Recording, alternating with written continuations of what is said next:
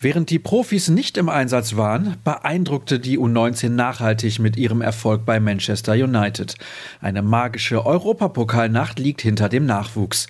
Außerdem hat der Verein nun Konsequenzen bei einem Ehrenmitglied gezogen. Es gibt Neuigkeiten für die Fans und die Vorbereitung auf das nächste Bundesligaspiel ist gestartet. Bunte Themen also heute bei BVB Kompakt. Für euch von mir Sascha Staat und damit willkommen zur neuen Folge. Lars Ricken hatte zu Recht gut lachen, nachdem die U19 in der UEFA Youth League am Dienstagabend zum ersten Mal das Viertelfinale erreichte.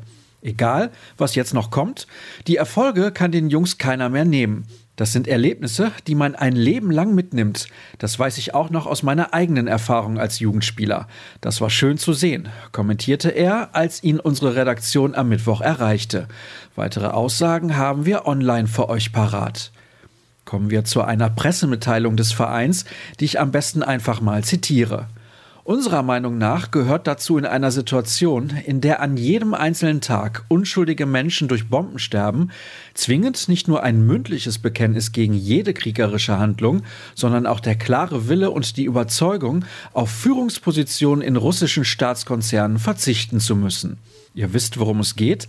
Der Club hat Ex-Bundeskanzler Gerhard Schröder die Ehrenmitgliedschaft entzogen. Vereinspräsident Dr. Reinhard Raubal unterrichtete Schröder gestern Vormittag von dem Vorgang und dem einstimmig getroffenen Präsidiumsbeschluss. Hintergrund ist, dass der ehemalige Bundeskanzler aktuell unter anderem als Aufsichtsratschef des russischen Mineralölunternehmens Rosneft fungiert. Zurück zum Sportlichen. Die U17 trat gestern zum Derby bei Schalke 04 an. Vor 300 Zuschauern im Parkstadion lagen die Nachwuchskicker bereits zur Pause mit 0 zu 2 hinten, was zugleich den Endstand darstellte. Für die Ambitionen in Richtung Meisterschaft der B-Junioren-Bundesliga ist die Niederlage ein herber Dämpfer.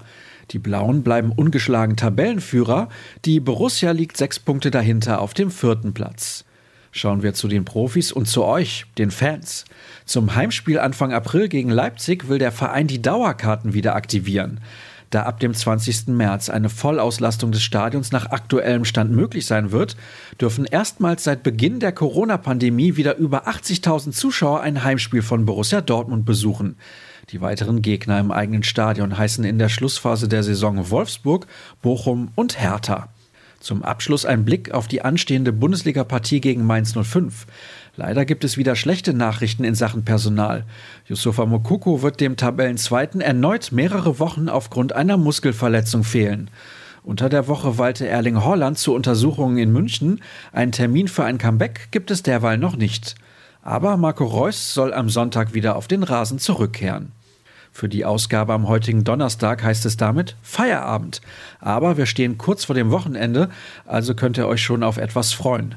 Im Laufe des Tages übrigens auf die neue Folge des Podcasts mit Dirk Krampe und mir. Die Kollegen versüßen euch die Zeit bei Twitter und Instagram unter rnbvb oder auf ruhrnachrichten.de. Mich findet ihr in den sozialen Kanälen unter Start.